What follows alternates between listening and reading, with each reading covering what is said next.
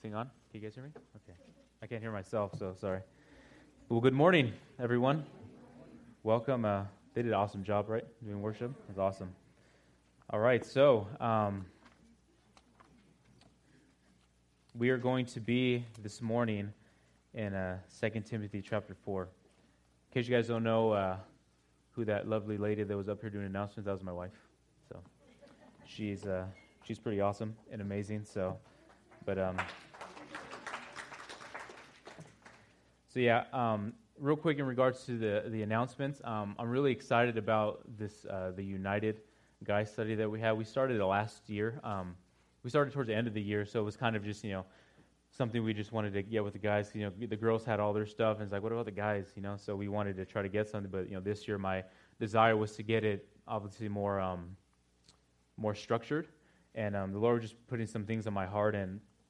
and you know, I, I grew up. Uh, well, I, I still have my my dad, and it was just he's you know he's a, an awesome just a, which is an awesome dad. He's a, an amazing grandfather as well. But yeah, I remember uh, just growing up, like you know he he kind of when I was old enough, when I was probably like got into like 10, 11 years old, you know I, he started and said, okay, you I'm going to teach you. You're going to mow the lawn now. I'm like, what? Serious? You know. And then you know then after that, you know he take me in the garage. Say, hey, you know it's the weekend. It's Saturday. You just want to hang out, do whatever you want to do. He's like, no, come out here. I'm going to teach you how to fix the brakes of the car. I was like, oh, I don't want to, you know, you, you, when you're young, you're just like, I don't want to do that. That's dumb. That's, you know, whatever. But, you know, after all these years, like, I appreciate all those things that he, you know, he taught me, that he instilled in me because, you know, I can do those things now. And, and uh, one of the, the, desires that I had is, you know, there, there's, there are some of the, the kids, uh, young guys in the congregation who, who may not have that, right? Some of the guy leaders in the youth, you know, they didn't grow up with a father, so they didn't really learn all these things. And, and my whole vision, my idea is to kind of obviously we're going to have our, our, our time where we pour into these kids and build them up in the Lord, but we wanted to start doing some practical things in regards to like, hey, you know, after we have our little study, our little fellowship and eating, because we're always going to eat. That's what, what we do, right? But after we do that, we're going to have like we're say, hey, do you guys know how to check the oil to your car? Well, let's show you. You guys know how to change a tire? We'll show you. we want to we want to try to do all these kind of just cool little practical things. So um, it's going to be this uh, this coming Saturday the fifth. It's going to be at Tyson Threadgill's house. Um, my number will be on the flyer. If you guys you guys give me a call, it's going to be at three thirty. Um, and those are the things we're going to start. We, I want to start doing. That's that's kind of the vision. So it's it's exciting. I got a couple guys from the the ministry to kind of like, you know, kind of be there and to like, you know, older men to instill their wisdom to these young guys. Even me, because I still need wisdom all the time. So anyway, so I'm excited about that. And obviously, um, junior high camp is a, a month from now, basically. Um, I really encourage you, you guys, if you have junior highers, to to really pray about having them come out. It's always an awesome time. It's a time for them to get away, to, to kind of be out of their comfort zones and just to focus on God, because that's what we're going to do. We're going to have a good time. We're going to have fun, but we're there to to have time with, with the Lord and to really just um, be at His feet and and um, and just grow closer to Him and you know junior high camp can be an awesome time. A lot of our junior highers this year they're they're, they're just coming in from elementary school, so you know they're going to start dealing with like who am I, you know, identity and all this stuff as the culture and as they go in school. They're going to deal with all that. People are saying, "Oh, be this type of kid, hang out with this group," and they're going to be pushed and pressured and like, "Who am I? What's my identity?" and and we want to show them that their identity is found in Jesus Christ and not in what the world says and not what culture says. And so I really encourage you guys to um, to sign up, sign them up, and it's just good for you guys as well. Your parents get your kids away for the weekend, to go hang out, go to the movies, go on a date, whatever. So anyway, we're going to be in Second Corinthians chapter four. Chapter second, not second, uh, Second Timothy. I'm sorry, I'm, I'm just kidding. I was making sure you guys are awake right now. So. Second Timothy chapter four. Yes. Starting at verse one, we're going to read through verse five.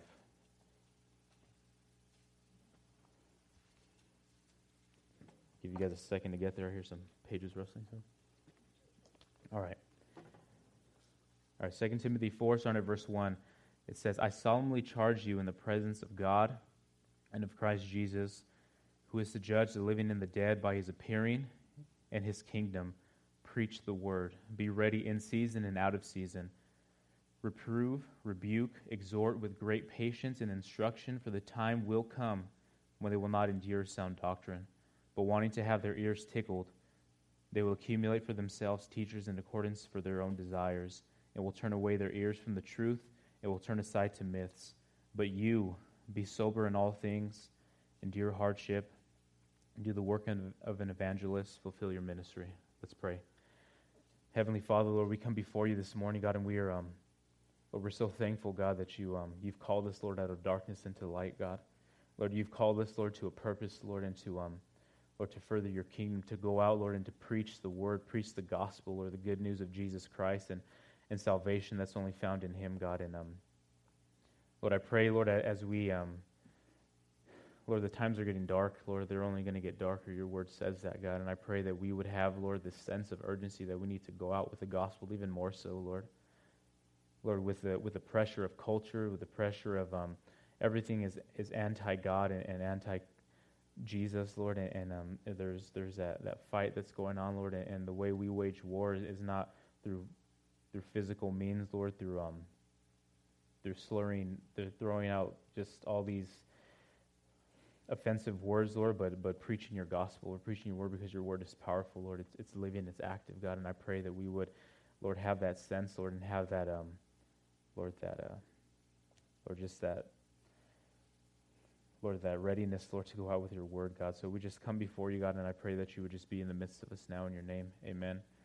Um, all throughout high school, I, I played football. I love football.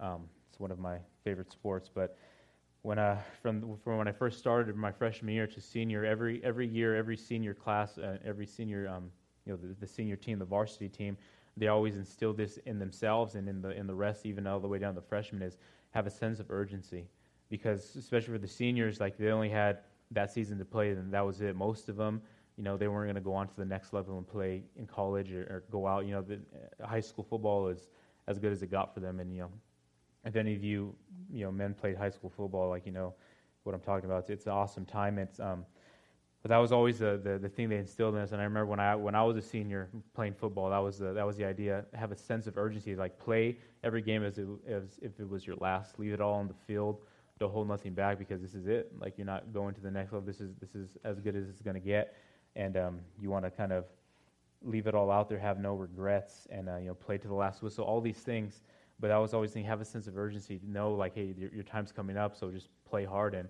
and keep going. And I remember like uh, our last game. You know we're in the I think like the first round of the playoffs, and, and we played against a team. We're coming up against a team that that we played for before the, the season started, like in a scrimmage. You know, you have pre pre uh, preseason scrimmages and like you know at that time like like we, we destroyed them basically so we kind of came into that game with this idea of saying oh we got this and you know and we didn't have it we lost you know and and it was just it was um and at the time you know like you know you're, you're high school and senior that, that's what i did like before i came to the lord like i, I love football that's what i love doing that was one of the things that I enjoyed and so that was like you know football at the time was was like life basically so when that was over it was it was devastating like at the time it was like the most devastating thing in my life like what am I going to do now? There's no more football, you know.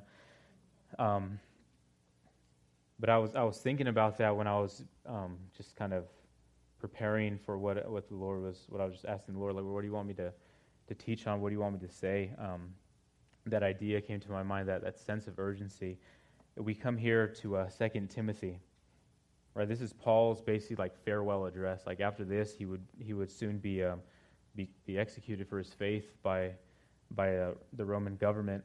And he's, he leaves these last words, his kind of like farewell address to Timothy, giving him last instructions. Timothy was, uh, if you guys know anything about him, he was a, a, young pastor. He was basically one of Paul's like closest companions. He, he called him his true son in the faith. He had this bond with Timothy. They had like this like-mindedness, like um, heartedness. So he kind of gives him his farewell address, basically kind of like a, a father would give his son, you know, like, like, hey, this is it, but I want you to continue on. Don't you know, don't get discouraged. You have you you need to continue on. You need to continue with the furtherance of the gospel, the furtherance of of, uh, of Christianity. And well, he's basically hand, handing him over like the mantle and saying, "You're it's it's you're going to keep going now. You know, don't stop." And um, I'm sure this this if you've read Second Timothy at all, you throughout the whole book you you have the sense of that of that urgency that even at the end of chapter four. Um, in verse 9 it says he says make every effort to come to me soon right? He says those words because you know his time was coming soon. He was gonna he was gonna die. He knew his his days were up, and he wanted to give Timothy this last encouragement, this last kind of push, and say, hey, this is it. Keep going for the faith, even though I'm going to be gone. But you know the you know the gospel needs to be further. You know there's still work to be done. So we pick it up now in um, 2 Timothy chapter 4, verse 1. It says, I solemnly charge you in the presence of God and of Christ Jesus, who is to judge the living and the dead. Right, Paul, uh, he uses this word, first of all, if he comes out, Timothy, with this word, he says, I solemnly charge you. It's like in the Greek, it's a really strong word. It basically means like I testify, like God is my witness that you need to do this, right? And that's kind of like a big deal, right? He's basically saying God is, God is in the midst and like, he hears what I'm telling you right now. So you have like no excuse to not fulfill your ministry and keep going, right? You need to do what you're supposed to do, right? You ever guys ever like kind of feel that pressure when someone like when you ask or somebody asks you to do something, especially at the church and like all these people around you. It's like, how are you gonna say no, right? Because everyone's there. I was like, oh, I don't care. Or we like try to like play it off. It's like, well, let me pray about it, right? But sometimes like when all these people are around and you're like, hey, can you do this, this, so and so, and you're kind of like everyone's around. It's like, I gotta say yes, or I'm not gonna like you know be holy anymore or something, you know. You know, but it, I kind of had that sense, like, like God. I mean, Paul's trying to like tell Timothy, hey, you have this. This is what's. This is what you need to do. I'm charging. I'm testifying. I'm witnessing that, that uh, be in the presence of God and of Christ Jesus, who is to judge the living and the dead. And I, I like how, how Paul says this. I'm so like glad that he says this because even after 30 years of, of ministering, of being a Christian and going out and preaching the gospel, he still believed with full assurance that Jesus Christ was coming back. All right? And, um, you know, people sometimes they'll mock us and say, "Oh, where's where's Jesus at? Where's he coming? Where's where's his coming?" You know, like everyone talks like, "Oh, you, you've been saying that since for two thousand years that Jesus is coming back. Like, where is he?" You know. But Paul still believed this. He still believed that Jesus is coming back and he's going to judge the living and the dead.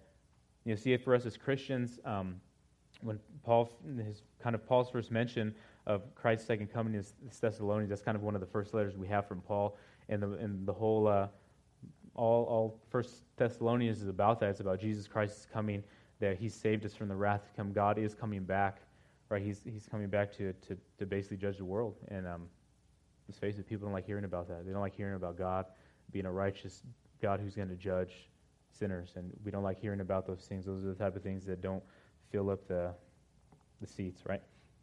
But that's what He says here. He's saying He's going to judge living and dead. But see, as for us as Christians, we have this. Uh, you know, we have this hope because we're not, we, we're not, we don't have to deal with that. We don't have to have that fear of God's wrath, of God's judgment because of what Jesus Christ did, right? Because of, because of Jesus Christ on the, on the cross, he bore that. He, he took the wrath upon God. Remember when Jesus said, my God, my God, why have you forsaken me, right? Right? At that time, he took upon the, the sins of the whole world and God had to he put his wrath upon upon his own son Jesus Christ and he bore that for you and for me so we don't have to we don't have to worry about that. The Bible says there is no fear in love, right? Perfect love casts out all fear because fear it has to do with with with judgment, with with penalty. But we don't we're not in that anymore because if we're Christians today, if we put Jesus, if we trusted in Jesus Christ for our salvation, then you know we don't have to worry about God's wrath. But the thing we do have to remember is, as Christians, we are going to give an account for our life. What did you do with Jesus Christ? You gave your life to Him. He saved you. So what did you do? the ministries you did is you fulfill them. Did you do everything that God told you to do? See, um, we have this verse in 1 Corinthians 3 11 through 15. I'm going to read it to you guys, and it's, uh, it's really good. It says, It says, For no one can lay any foundation other than that which was already laid, which is Jesus Christ. Anyone who builds on that foundation may use a variety of materials gold, silver, jewels, wood, hay, or straw. But on Judgment Day, fire will reveal what kind of work each builder has done. The fire will show if a person's works have any value. If, it, if the work survives, the builder will receive a reward. But if the work is burned up, the builder will suffer great loss. The builder will be saved, but like someone barely escaping through a wall of flames. See, that, that that's for us. There, there's going to be a time where there's going to be this thing called like the bema of the Christ. We're all going to kind of be rewarded for the things that we did for Jesus Christ. Right? That, that's, a, that's a doctrine that's taught in the Bible that we are going to have to give an account. I'm going to have to give an account for what I did with my wife, the, the wife of the Lord, with my children, with, with the ministry that He's entrusted me with, and all this. But we're all going to have to do that one day. And Paul is reminding Timothy, one day you're going to stand before God. Don't, don't, uh, don't stand in front of Him like, Lord, I should have done more, right? That's the sense of urgency that He's trying to instill in Timothy, right? He's saying He's, by His appearing and by His kingdom, Jesus Christ is coming back, right? Amen? Are you guys excited? I'm excited, right? I always talk to the youth about like you know it, um, as we continue through Revelations with Pastor Zeke, you know he's going to get to a point where when it when it talks about Jesus' second coming, I think it's in Revelation 17. He's going to come on a white horse and he's just going to look awesome and amazing, right? And it says behind him there's going to be all these other this basic kind of army of, of people on white horses and white robes. That's that's us as Christians. I hope I get a sword. That's all I'm saying, right? but but but there's this awesome picture that we're going to be you know, we're, we're going to be behind the conquering Christ, and He is coming back. And, and for us, that should excite us, right? That should, that should make us excited that, that Jesus is coming back and He is, um, He keeps His promises. He's not, a, uh, you know, he, He's always about His word. so we go on in verse 2, and He tells them to preach the word, right? He says, Preach the word, be ready in season and out of season. Reprove, rebuke, exhort with great patience and instruction. The word here to preach, it basically means to herald. It, the idea is of a ruler sending out a messenger w- with a message to, to his people. Right? He's, he's basically saying we're he's basically saying we're we're messengers, we have a proclamation, and it needs to be heard, it needs to be heeded. And that's what he's supposed to do as um as a pastor. You know, he was this he was this young pastor when he went he was at the church of Ephesus, and at this time Ephesus was dealing with a bunch of uh, false teachers. They were teaching just they weren't teaching the word, they were teaching false doctrines and heresy. And one of the things in First Timothy that Paul tells, um, tells him to do is you have to battle against these guys, you have to set them straight. And as a young pastor, he's probably like, oh man, you know, that's that. No one likes, you know, a lot of people don't like they don't like conflict. They don't like having to to deal with awkward situations. But he had to deal with that, and, and in preaching the word, that's what he was going to have to do. He was going to have to go out with a gospel message, and some people weren't going to want to hear those things, right? But he says here we need to we need to preach the word, right? He needs to go out and, and as, a, as a messenger, you know, he had to correctly know, he had to speak clearly, he had to correctly give out the message because he was representing his ruler, right? This messenger. And he had to go out and he had to know at the same time as he was speaking this message, he was going with the authority of this ruler, right? And in the same way, as a, as a pastor, he would go out and, um, and when he taught the Word of God, he would have to teach it in such a way with, with full conviction, with full confidence. This is God's word. It's not, it's not my own word, it's not any other pastor, but it's God's word, and it, and it has value, it has power to it. So he says here to preach the word, right? But before we can preach the word, right, we need to, we need to know what the word says, right? Um, it says in 2 Timothy 2.15, check this out, it says, work hard so that you can present yourself to God and receive his approval. Be a good worker, one who does not need to be ashamed, and who correctly explains the word of truth.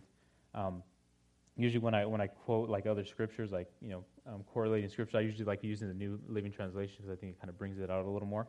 But I love that verse. You guys might that's a very familiar verse. You know, it says. Uh, it says, you know, show yourself approved to God, right? Before we can preach the word, we need to know what it says, right? We need to we need to be diligent in um, in knowing the word. We need to have a devotional life, a strong one, right? It, we need to be devoted to God's word. So, with that being said, we need to have this life of devotion. We need to make the word of God a priority in our lives. And, and um, you know, I, I try to, that's what we're trying to instill in our kids every, every night. You know, before they go to bed, you know, they brush their teeth, they do what they got to do. But we have, we, we're, we're, reading through the Gospel of John, which is going awesome. We make sure we have them do a memory verse. And, and um, but I want them to understand that the, the Word of God is a priority in our lives and, and be and for them to know that, then they need to see it. You know, not just me telling them, right? But they need to see me reading the Word of God, right? Because that's what that's what children do. They they don't just listen to you because, but they they see what you do, right? And they're going to mimic those things. And for me and uh, and Sarah, we need to. I know for myself, I need to be in the Word of God, and it needs to be a priority in my own life before I can tell my children needs to be a priority in theirs, right? That makes sense, right? But um, but that's what, that's what it says here. We need to dig into the Word of God. Before we do that, we need to, we need to come in God to, to, with prayers. The Lord, Lord, speak to me to, through your Word. Lord, I want to know you more. I want to, um, Lord, I want to live a life pleasing to you. And that's what we have. That's what we have our Bibles, right? It's based on our instruction manual on how to be, how to live this Christian life. It, it's going to tell us everything that we need in uh, in regards to you know life and godliness. We need those things. you know, the Word of God. It's uh, it's for sinners and saints. I was reading this commentary and I like what he said. You know, sometimes we think that, uh, you know, after after amount of time being a Christian and growing in the Lord and doing ministry and all this thing, we like we, we can tend to be like, oh, I don't need to read the Word as much. I'm good, right? No, that's that's not how that works, right? And, and the more you walk with the Lord, the, the more you you're you um you grow in your relationship, the more you're going to need the Word of God, right? You're going to be like, okay, I can't do this. I need God. I need His Word. I need to be every day just um just cleansed and, and, and, and to be renewed by the Word of God. Right, but we, we need the Word of God each and every day. And he says here to be ready in season and out of season, right? The Word of God isn't just for like fall and winter when it's not as hot, so we don't have to go out, right? It, it's crazy hot right now, right? Yesterday we had a, I coach uh, the, our, our, boys' soccer team, and um, we had a game like at noon. It was crazy. I'm running out with all these little five year olds, and I'm like, you know, I'm like dying. It's it's crazy, but when he says here, when he says, be ready in season and out of season, he basically means preach the word when it's favorable and when it's not, right? Right, as a pastor, see that that's what happens sometimes. Um, when you're preaching to someone, we sometimes we like it's exciting, it's awesome when you're talking to someone about the word and they're and they're taking it in, they're like really listening to what you're saying. They're like, okay, th- yeah, this this sounds, I, I love what you're saying right now, and it's like yes, you know, you get excited, you get pumped up, but then sometimes you're going to talk to people and they're going to be like, I don't believe that. That's dumb, right? And they're going to, they're, they're totally not going to want to hear anything you have to say, right?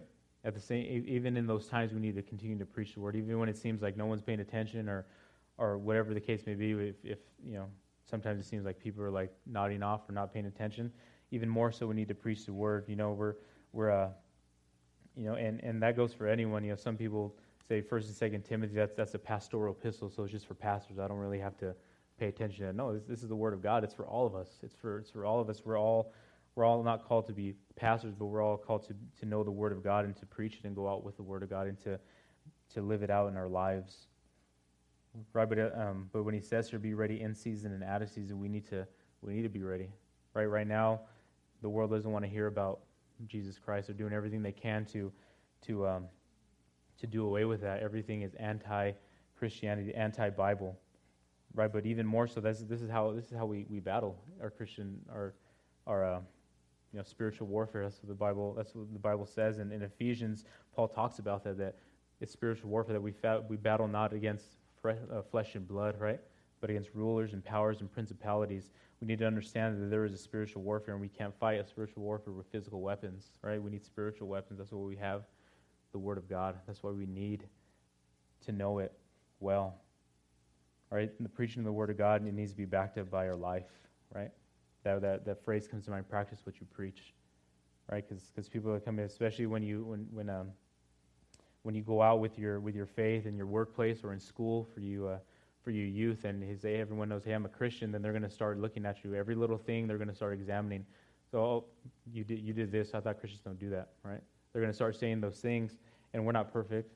I, and I don't think, I, I never said I was perfect, but at the same time, we need to be above reproach. We need to practice what we preach because sometimes, you know, we, we don't do that. You know, people say, oh, the reason I don't come to church is because all the, all the hypocrites. And, and that's, that's partly true. That's not fully true, but, but sometimes because some people say they're Christians, but their life doesn't, doesn't reflect that, right? Their life doesn't add up and it, it doesn't show the proof of that. But like I said, again, it starts with a, a, a devotion to the Word of God, right? We're, um, we need to go out and, and when we do that, when we begin to to study the Word and to really devote ourselves to that, right? In uh, in Romans 12, 2, it says that do not be uh, conformed to this world, but be transformed by the renewing of your mind, right? That's what the Word of God does. It renews your mind, and it's gonna it's gonna affect every part of your life. It's gonna begin to affect your speech, right? The way you talk, right? It's crazy how I've um, when you when maybe you knew someone who who before they came to the Lord they had just a you know, horrible language, horrible vocabulary, right? But when they came to the Lord, they, all that changed, or maybe they talked a certain way, maybe they just had, you know, um, or whatever the case may be, and, and, it affects your speech, it affects your conduct, it affects the way you dress, it affects all these things in your life when you give your when you give your life. It, it's going to affect your attitude when you go to work, when you go to school, when you deal with people, or it's going to affect all those things, you know, for the glory of God, right? It's not going to be it's not going to be just, um, you know, oh, we're good people, but it's going to be, hey, there's something different about it. Why don't you, you know, engage in these type of conversations with these, you know, with these coworkers or with these students? Why don't you laugh at these jokes, right? That's because, you know, we, the, the God has worked in our lives and the Word of God is continuing to change us and to transform us into the, the image of Christ. And it also means as well, you know, it means, it means making church a priority, right? Making, making coming together as a body a priority, making it a priority for, you know, our, the, our kids to come to church, to come to youth group, to come to, to come to um, events. Right when we, uh, because we come up here and every day we have Pastor Zeke faithfully preaching the Word of God, and we need that. I need to be fed, right? And we need to come in and, and, and make that a priority in our lives to, um, to come into church and, and uh, to be fed by the Word of God, but to encourage one another. That's what the church is for, right? We're a body of believers, and we all need each other, right? Some people they they ask me at work, it's like, oh, you know, is it is it wrong? You know, is it wrong that I don't want to come to church? And I was like, why don't you want to come to church? what's the reason behind it? Like, because the church is supposed to be a place where, as believers, we can come and we can build each other up. You know, we can come lovingly and be like, hey, you know, you're, what you're doing right now, you're, you're, that's not the right way to go. You know, like you're compromising, but we do it in a loving way, right? And we're supposed to come and build. This is supposed to be a place where we can, you know, we can come to each other, to bear one another's burdens, right? But I know I hear some people say the reason they don't want to come to church you know, guys I, I talk to at work is because, oh, you know, I don't want to, they're always about rules, rules, rules, and, and don't do this and don't do that. And I was like, well, maybe it's, I don't know, maybe it's just conviction. Yeah, I'm just saying, I don't know, you know, whatever the case may be. But, um, but I tell them, it's like, no, it's, it's supposed to be a place where we can come and build each other up in Christ, where we can be taught the Word of God, and we can, uh, we can serve and have that, that outlet to, of everything that the Lord's done in my, in my life to, to serve others but also at the same time that we can, again, build each other up in the Lord. And we need each other as Christians. You know, there's no such thing as a, you know, lone wolf Christians, right? That's, that's, that's, not, that's not biblical. There's nowhere in the Bible where it says, oh, you need, it says, do not forsake the assembling of, of ourselves, which is, you know, some people do. Now, usually when they want to do those things because they don't want to be called out on the things they're doing wrong, right? But um, but we need to make church a priority, right? We need to know like, hey, you know, Sundays we're going to church. Like, there's no question about it, right? There's no like, hey, are we going to church Sunday? I don't know. It's like, no, like you know, like oh, this is what we do Sundays, right? This is we go to church, and I don't know. Maybe you think, oh, he's getting religious. You have to come to church on Sundays, and I, I, I do church every day at my house. That's cool, but we still need to assemble together as believers, and again to build each other up, and and um, but we need to have that priority in our lives that that um that the Word of God and, and, and the fellowship of, of the saints that needs to be something that's a priority in our lives. And he goes on, he says here, um, to reprove, rebuke, and exhort with great patience and instruction. Right? To, re- to reprove means to convict. It means uh, it's with the suggestion of shame of a person convicted by conviction to bring light to expose, right? Or happens when, when you have a, a totally pitch dark room and you turn on a light, right? You can start, you can see everything, right? Everything is exposed. And uh, that's what the Word of God does, right? We live in an age right now where like everyone's offended about something, right? I mean, let's face it, the Word, the word of God is offensive. Jesus Christ is offensive. Jesus said in, in the Gospels, I didn't come to, you know, to bring peace, but I, I came to bring the sword, right? Sometimes we hear those verses and we're like, well, what are you talking about? You know, he said, after this, your father is going to be against son, a daughter against, um, against mother, and, and uh, you know, brother against brother, sister against brother, all these things, because that's what the Word of God does. You know, when we become a Christian, I remember when I came to the Lord, like I grew up in a family who, who you know, they, they partied all the time, you know. They, you know, they, they got drunk and did all this stuff. Like any excuse they, they, they could get to get together, even if it was like a little kid's birthday party, it was just an excuse so they can have a, a crazy party, right? With a jumper, you know, and all those things but that's that's what they did. But when I when I when I became when I became um, when I gave my life to the Lord, I didn't I didn't want to do those things anymore. Like it wasn't. It, it, I had that conviction. It's like, no, I don't want to do that. I'm, good. And they kind of be like, well, you know. And even now, sometimes when they see me, they're like, oh, I'm just having I'm just having one drink. Don't you know? Don't judge me. I'm like, whatever. You know, I'm not I'm not here to judge you. But but you know, they begin to be like, oh, you don't want to hang out. You don't want to. You're not. You know. You know, that's like, let's let's do this and let's do that. was like, no, I don't want to do that. I'm, I'm that's that's not what I want to do. It's like we can go and you know, they are like, oh, let's go out and have a, a drink. You know, he used to tell me, he's like, no, go out and have a soda. I don't know, I'm good with that. Right. But they, they, and they get kind of upset and they're like, oh, whatever, you're not, you know, you're not down anymore. You're not cool anymore, whatever the case may be. Right. But those type of things are going to happen. But when we come, you know, to, uh, Paul tells Timothy to, to, to reprove these people, to, to bring that conviction. That's what the word of God is going to do.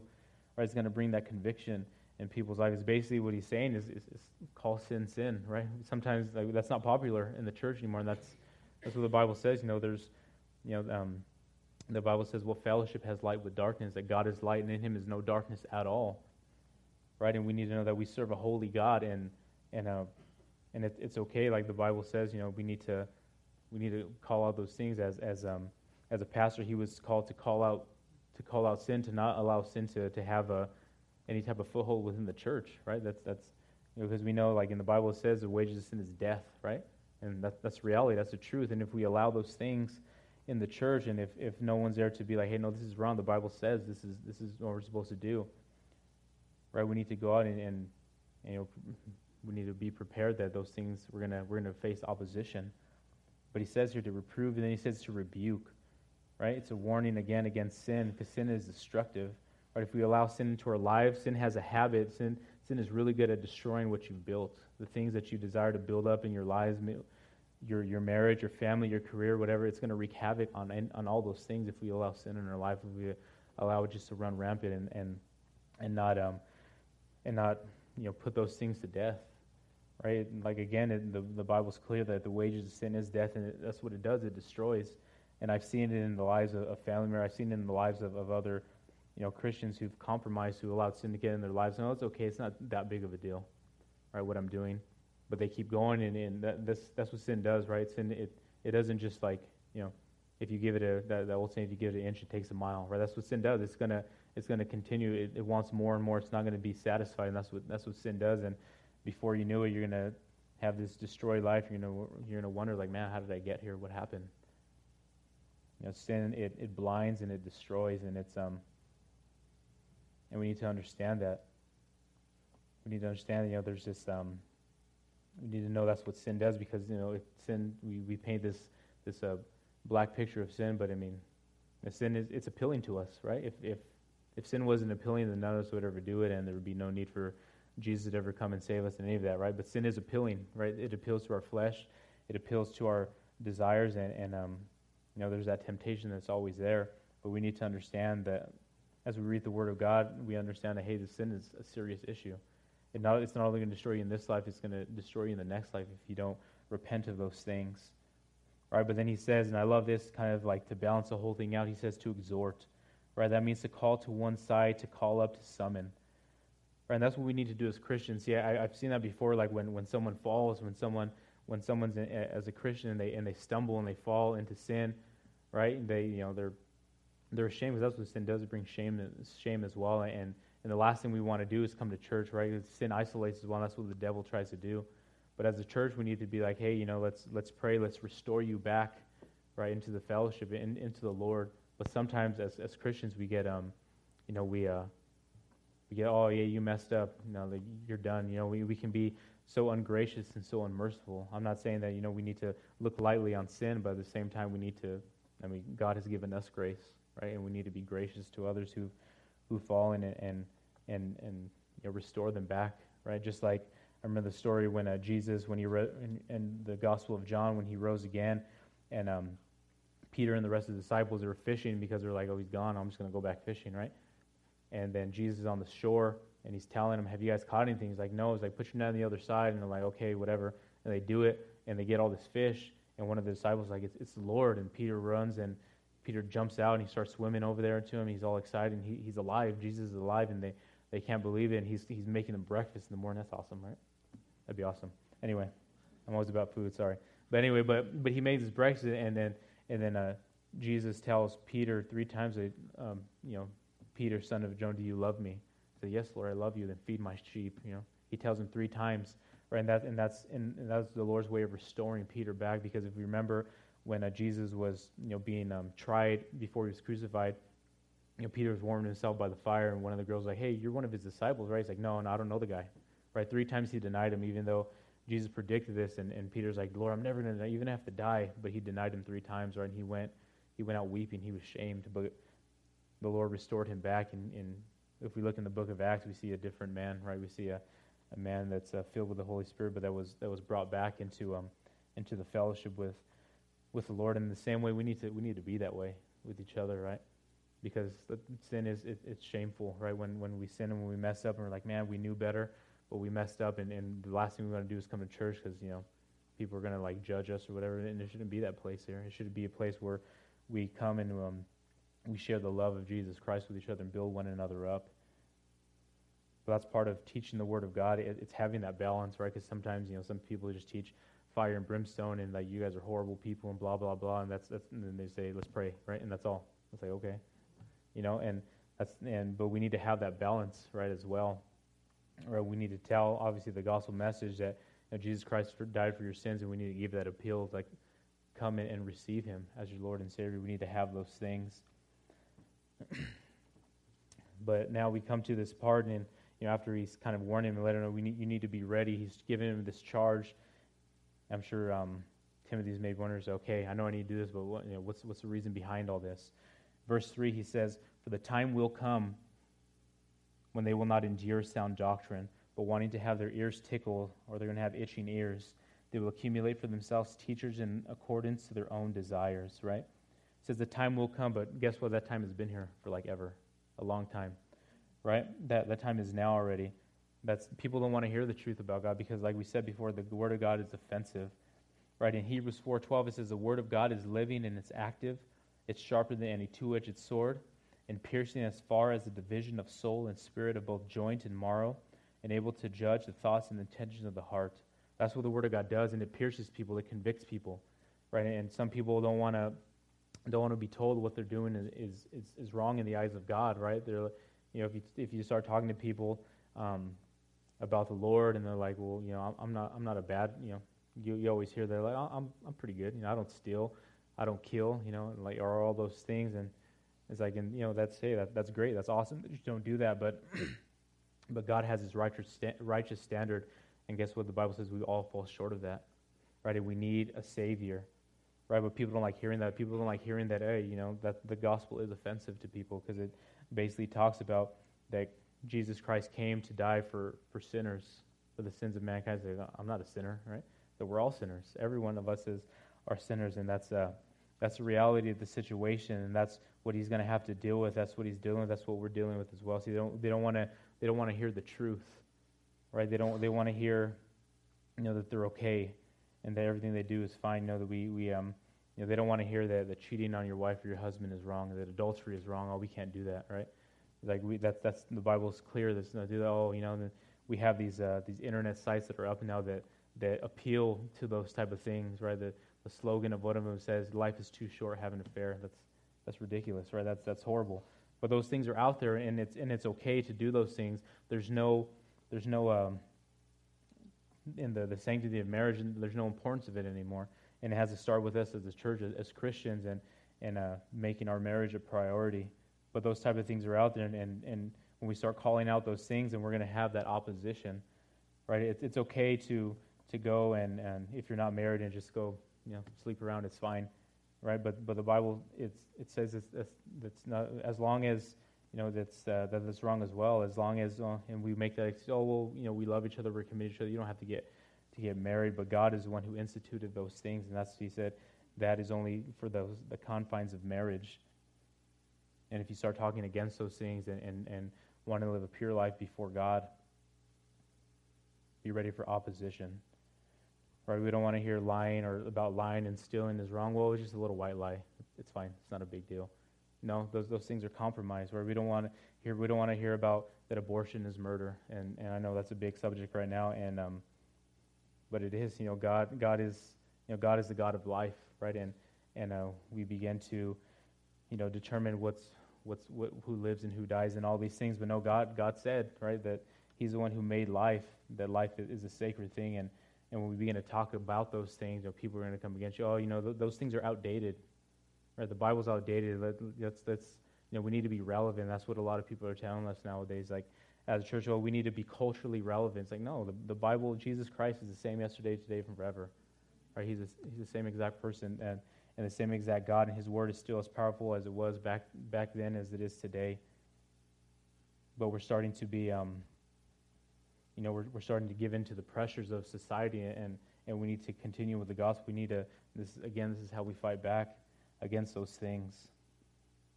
Right? Again, I said Jesus Christ. He is going to be offensive, and and uh, there's a couple of stories in the in the Bible, and, and I thought they're really cool. This is what the Word of God does in Acts two thirty six to 38, when, when Peter first gives his first um, message after the, after the day of Pentecost.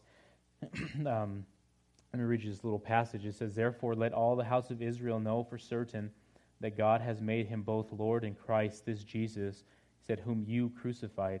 It says, Now when they heard this, they were pierced to the heart and said to Peter and the rest of the apostles, Brethren, what shall we do? Peter said to them, Repent, and each of you be baptized in the name of Jesus Christ for the forgiveness of sins, and you will receive the gift of the Holy Spirit.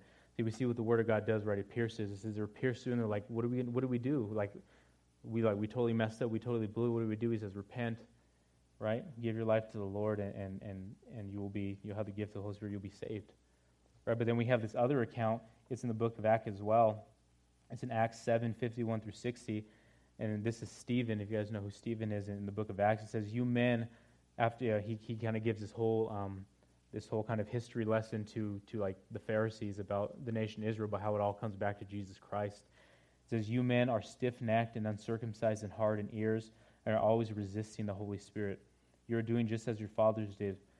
Which one of your prophets did your fathers not persecute? They killed those who had previously announced the coming of the righteous one, whose betrayer and murderers you have now become. You, uh, you who received the law as ordained by angels and yet did not keep it now, when they heard this, they were cut to the quick, right? Or again, pierced in the hearts, and they began gnashing their teeth at him. But being full of the Holy Spirit, he gazed intently into heaven and saw the glory of God and Jesus standing at the right hand of God. And he said, Behold, I see the heavens open and the Son of Man standing at the right hand of God.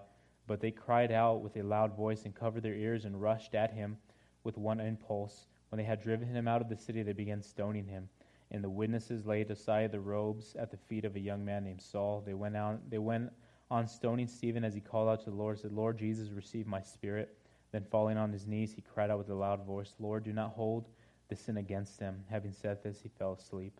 That's a nice way of saying he, he died, right?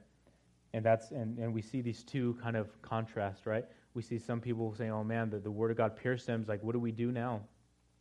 But we see again the word of God pierced these other these Pharisees, and they were like, "No, I don't want to hear this. Let's get this guy. Let's, let's do away with him." Right, and that's what we're going to get, and that's where the Bible is. That's why we're reading. Be ready in season, out of season. The word of God is going to it's going to offend people, but at the same time, it's going to bring people to salvation. They're going to they're going to realize that's what the Bible does. It's a mirror to show us how sinful we are in, in, in comparison to Jesus Christ. The Bible says that Jesus Christ is our righteousness right? And we need to understand those things.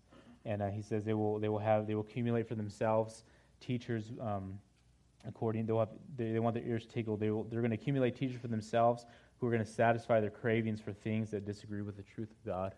That's what they're going to do. That, and that's what you see. You see these, see these pastors who come up now and they, they don't talk about sin. They don't talk about God being holy. They just say, oh, as long as you do good, as long as you have good thoughts, then you're good, right? And then God is pleased with you, right? But they don't. They never talk about you know, sin, about, about God's judgment, about any of those things. And they just want to talk that God loves everyone and that everyone is okay. As long as you, as long as you, as long as you try hard, then, you know, then God is okay. But no, the, the, the best that we can do falls short of God. That's why Jesus Christ came and he paid the penalty for us so that we can, we can have a life in him. All right, in 2 Timothy 3.13 it says, But evil men and impostors will proceed from bad to worse, deceiving and being deceived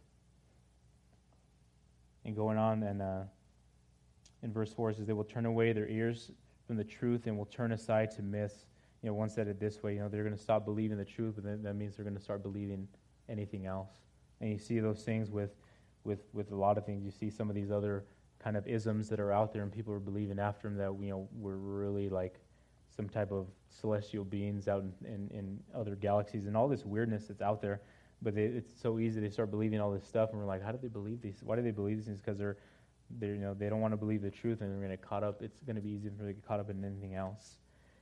Last verse in verse five says, "But you be sober in all things, endure hardship, do the work of an evangelist, fulfill your ministry."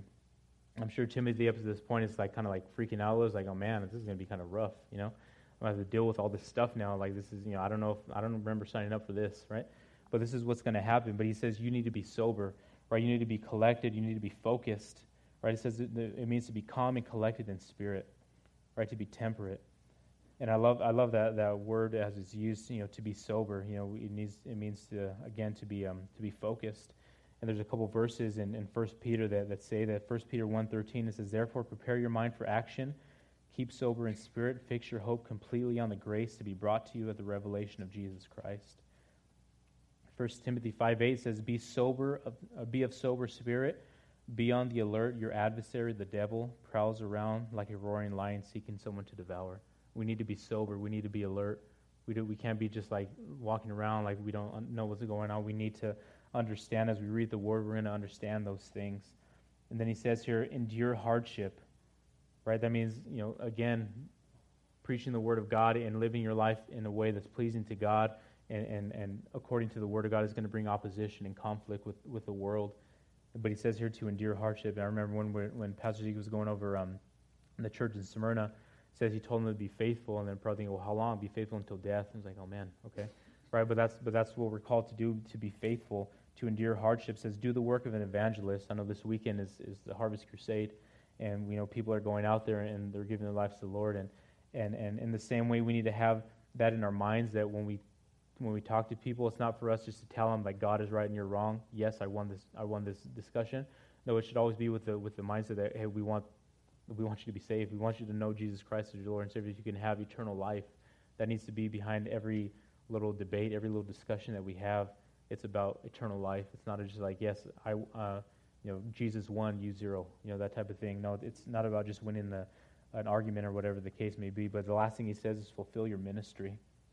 And I love that he says that, that last part, you know, because it can get discouraging when we don't see, when, when, when, when you're up here, when you're talking to someone or, or whatever, when, when a pastor's up and he's teaching, it seems like nothing is happening, no one's coming up, and, and it just seems like it wasn't, like, had no effect. But God's word, it says that the word of God does not come back void, right? And we need to be faithful to do those things, even we don't see the fruit. Jeremiah the prophet, he, he, he prophesied for 40 years to tell Israel to turn from their ways because Babylon was coming. And in those 40 years, they had zero, you know, repentance. Everyone just wanted to kill him, right, and do away with him, right? But it's not about, you know, the, the, the quantity. It's not about filling up the, the, the house and or filling up the church. And it's like, yes, I'm doing good. No, it's about being faithful to God. It's about obedience. You know, the Lord says obedience is better than sacrifice.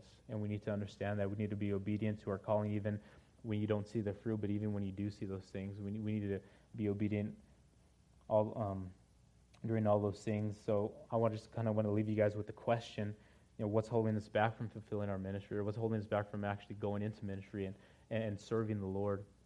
Is it maybe we feel inadequate, right? In 2 Peter 1 3, it says, God has given us everything pertaining to life and godliness. So what does that mean? Like we have no excuse. God has given you everything.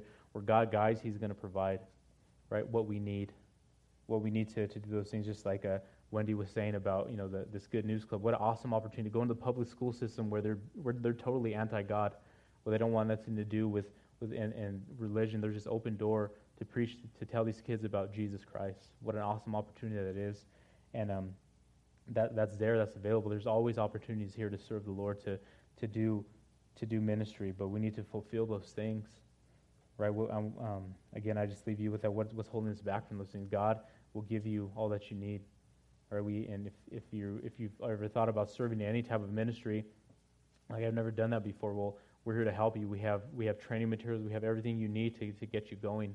You know, we're not just going to be like, okay, here's like, here's like 20 infants. Good luck, right? or whatever the case may be, or here's these five year olds, or whatever, whatever it may be. No, we're here to train you, we're here to support you and, and, uh, you know, and help you have that confidence like, hey, you know, this is what the Lord wants me to do, I'm going to do it. And, and we, we want to help you along. That we're just going to leave you, you know, and just be like, okay, you want to serve sweet? Okay, do this, and uh, I don't know. We'll, we'll check up on you in a couple months. No, it's not in those things. God, God is, um, God is with us, right? God is with you guys, and and, and anything we do, you know, whatever He calls you to, know He's going to be with you. He doesn't. He's never going to leave us or forsake us. He's going to He's going to provide everything we need, the boldness that we need. He's going to give us the words that we need because sometimes my words fail me. Sometimes I'm talking to people and like a verse comes to me, like, well, I didn't even see that one coming. I don't like you know, and it's awesome when some the, word, the Lord's going to give you those words that you need to say as well. And um, again, I just want to leave you with that and just have a sense of urgency. The days are dark. We need to go out with the gospel and, and tell people about it and not be afraid. God will give you that boldness if you ask it to Him. So let's pray. Heavenly Father, Lord, we thank you so much, God, that you are, um, Lord, you are mighty, God. Lord, I pray that we would have, Lord, that sense of urgency that you're coming back, Lord and that one day we're going to have to give an account, Lord, with, with what you've um, entrusted to us, Lord, as Christians, Father, and, and not just that, what you've trusted every one of us with, with, with our life. You're going to ask that question, what did you do with my son who I gave to you, who I gave for you? I pray, Lord, that, that would begin to, um, Lord, resonate in our hearts, that we would have, Lord, that desire, Lord, to further your kingdom, to go out with your gospel, to, Lord, to not sit um, sideline anymore, Lord, but to go out, Father, and, and there's work to be done, God, and, and um, Lord, the harvest is, is, is plentiful, Lord, but the workers are few, God. So, Lord, I pray that you would just again stir up in the hearts, Lord, that you would encourage us, God, that maybe we were doing ministry, Lord, and um, it just got too hard or got overwhelming and we kind of gave up and we're discouraged now, Lord. But, Lord, you're, you're, in, the, you're in the business of restoring people back to yourselves. And, and, and, Lord, and I pray that you would just be with us now, God. We thank you. We praise you. In your name, amen. So I'll stand for the last song. If you need prayer for anything, we have prayer.